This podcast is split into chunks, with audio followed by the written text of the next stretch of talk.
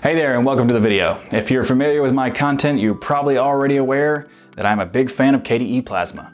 I'm a huge fan of KDE Plasma. And for those who are not aware what KDE Plasma is, it's a desktop environment for Linux-based operating systems. No, that's not, that doesn't sound quite right. Um, what to say? Oh, I got it. KDE Plasma is the best desktop environment for Linux-based operating systems. Yeah, that's much better. Let's talk about that. Hi, I'm Michael Tunnell with the Destination Linux Network, and I make tech videos with a focus on free and open source software, Linux-based operating systems, gaming on Linux, and just all around tech that I think is cool. So if that's something that interests you, then be sure to subscribe and ring that bell to get notified when I make new content on the channel. So I've been using Linux for over 20 years now. And through most of that time, I jumped around with different distros, different desktop environments, and actually still distros mostly. I'm kind of leaning towards one. I'll, I'll, talk about in the next in another video. But anyway, I've been using all kinds of different things over the years, like a wide variety of desktop environments or DEs. GNOME, I used one, two, and three. Cinnamon, Mate, XFCE, even Unity for a while, and a bunch of other stuff. But a while ago, I finally settled on something, a desktop environment, KDE Plasma. So I had a conversation with some friends, a lot of the time advocating for KDE Plasma, and after some convincing, I decided to give it a chance. But I've, ch- I've tried it before many times, but this time I decided that I would really dig in because it was most of the time I would just kind of do it over a surface level test and I didn't really give it that much of a chance in the first place. But they convinced me that I should go much deeper. I told them I would try it for a week, and if all goes well, then I might use it longer. Now, that week long experiment has been, hold on, let me check my invisible watch. Oh, oh, oh, uh, almost seven years now. It was supposed to be a week and it's been almost seven years now. I think it's safe to say that that experiment was successful. In fact, once I started digging into KDE, I quickly started finding a lot of value, especially with all the cool features and hidden gems that it has. And I guess you could say I became sort of a Indiana Jones of KDE Plasma, looking for hidden treasures or something. Uh, anyway, after a while, the same people that were trying to convince me to try it started asking me for tips and tricks for improving their experience with KDE Plasma. That's how much I just got into the KDE Plasma world and started just digging in, finding all kinds of stuff. That's how much stuff is there, really. I just want to be clear that these reasons are the top five reasons I like Plasma, but there are many more reasons.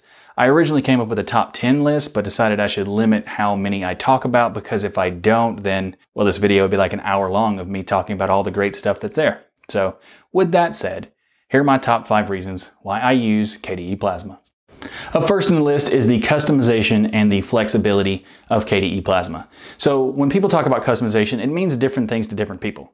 First of all, it probably means, you know, customization of icons and colors and themes and that sort of stuff to most people, but it also can be a lot of other things. That's why I'm calling it customization and flexibility because it's not just the customization of the appearance. You can actually customize the workflow and the layout of the entire system. You can replace panels with new panels. You can add extra panels. You can you can put a dock in or whatever you want, and you can make your own workflow to be tailored specific to your needs. And that is what I love about KDE Plasma because my workflow is a combination of basically GNOME plus Unity plus Plasma all into one. I can do that in KDE Plasma, and that is awesome. Now, because I have such a ridiculous customized workflow, it really matters the consistency and reliability of my workflow. And that is the second thing that I want to talk about for KDE Plasma because that's the consistency and reliability of KDE Plasma is just pretty much unmatched in my opinion. So if you have an update on your system and you have a bunch of configurations, if that update broke your configurations, that would be infuriating. Some DEs do that, but KDE Plasma is not one of those DEs. And KDE cares a lot about the reliability and the consistency of your configuration. So if you make any changes, it will go through from updates from 519 to 520 to whatever, and you get to keep all of that. That is something that is unheard of in a lot of different systems, and KDE Plasma makes it just fantastic to use because of that. So I can change all the stuff I want to and keep it for as long as I want. Up next, let's talk about KDE's Window Manager. Yes, the window manager is so good, it gets the top, one of the top five spots for why I'm a big fan of KDE Plasma. KWin, or Quinn, as some people call it, is the window manager for KDE Plasma, and it can do so many awesome, cool stuff. Now, it has all the standard stuff too, like ability to move and resize a window or the ability to keep one window above another window, that kind of thing. But it also has a bunch of other just fantastic features. First of all, it's got the ability to do this no borders effect. And the no borders effect allows you to disable the window decorations of a window or an application if you want to. And it's just so cool. And then the next thing is the ability to lower the opacity of a window so that you can do a transparency effect where you can have one window sitting, sitting on top of another window and being able to see both of them at the same time. I use it all the time. When I make my podcast, Destination Linux and This Week in Linux, I use that every single time and I love the, the ability to do the lowering the opacity stuff. It has the ability to do tiling. Now, it's a manual tiling system, so it's not exactly like the tiling window managers that core purpose is tiling, like i3 or Xmonad or whatever. It's not like that, but it is a ridiculously cool feature that is so easy to use with some shortcuts that when you start using it, it's just something that it, changes your workflow completely. So I love the fact that I have, when I want it, tiling options. Also, another great thing about KWin is the window rules system.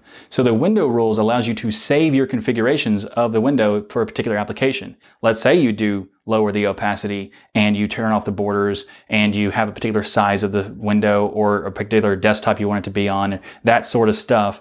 And you want to make sure that the next time you open the application, it does all of those at once. That is what window rules offers. You can make some configurations, save them to window rules, and the next time you open the application, bam, exactly what you told it to do. Next up, let's talk about the resource usage of KDE Plasma. Now, I put this in the top five because it is something that people have, they have this weird reputation that KDE Plasma is heavy or bloated, and it's not. KDE Plasma is actually very lightweight, especially considering all the features it can do. It's impressively lightweight. So I don't know exactly where this bloated thing came from, but I think it was from the, the 4.x days because there was this one weird issue where there was this uh, bug that created a, a lot of resources and people just started saying that it was, it was heavy because there was a bug, but they fixed that very quickly. But for some reason, that reputation has been, you know, lingering on or whatever. I don't know. But KDE Plasma is not heavy at all. It's actually very comparable to a lot of different DEs. In fact, people have compared it to DEs and found that you can compare the current version of XFCE with the current version of KDE Plasma, and they are very close to each other. That's how optimized KDE Plasma is. And it also has all the other great features that we're talking about in this video. All right, the last thing we're gonna talk about is KDE Connect. So KDE Connect is an awesome tool. It allows you to connect different devices to each other. It's kind of like a convergence tool and that sort of thing. So it has a ton of cool features that you can sync between different devices. So you can sync your clipboard, you can send files back and forth from your computers to your phone, or you can actually do like a find my phone signal thing, or you can mount your phone's file system to your computer and you can be able to manage your files on your phone through like Dolphin File Manager and that sort of stuff.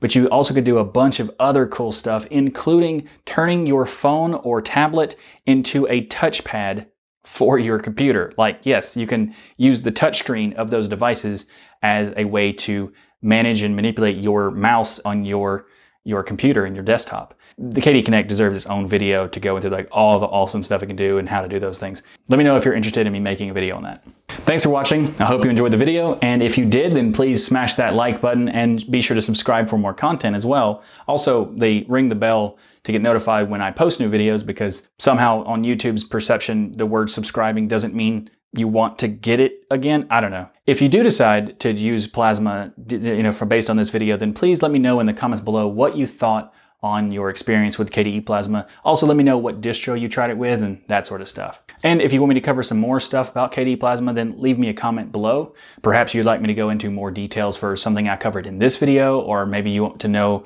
about the hidden gems that I mentioned that I found over the years and that sort of stuff. Or maybe you want me to cover something more specific. Whatever it is, let me know in the comments below. Also, yeah, be sure to check out the DLN store because you can get awesome merch just like this Linux is Everywhere t-shirt by going to dlnstore.com. Thanks again for watching. I'm Michael Tunnell, and remember, always try to keep an open mind and always try to use open source. I'll see you next time.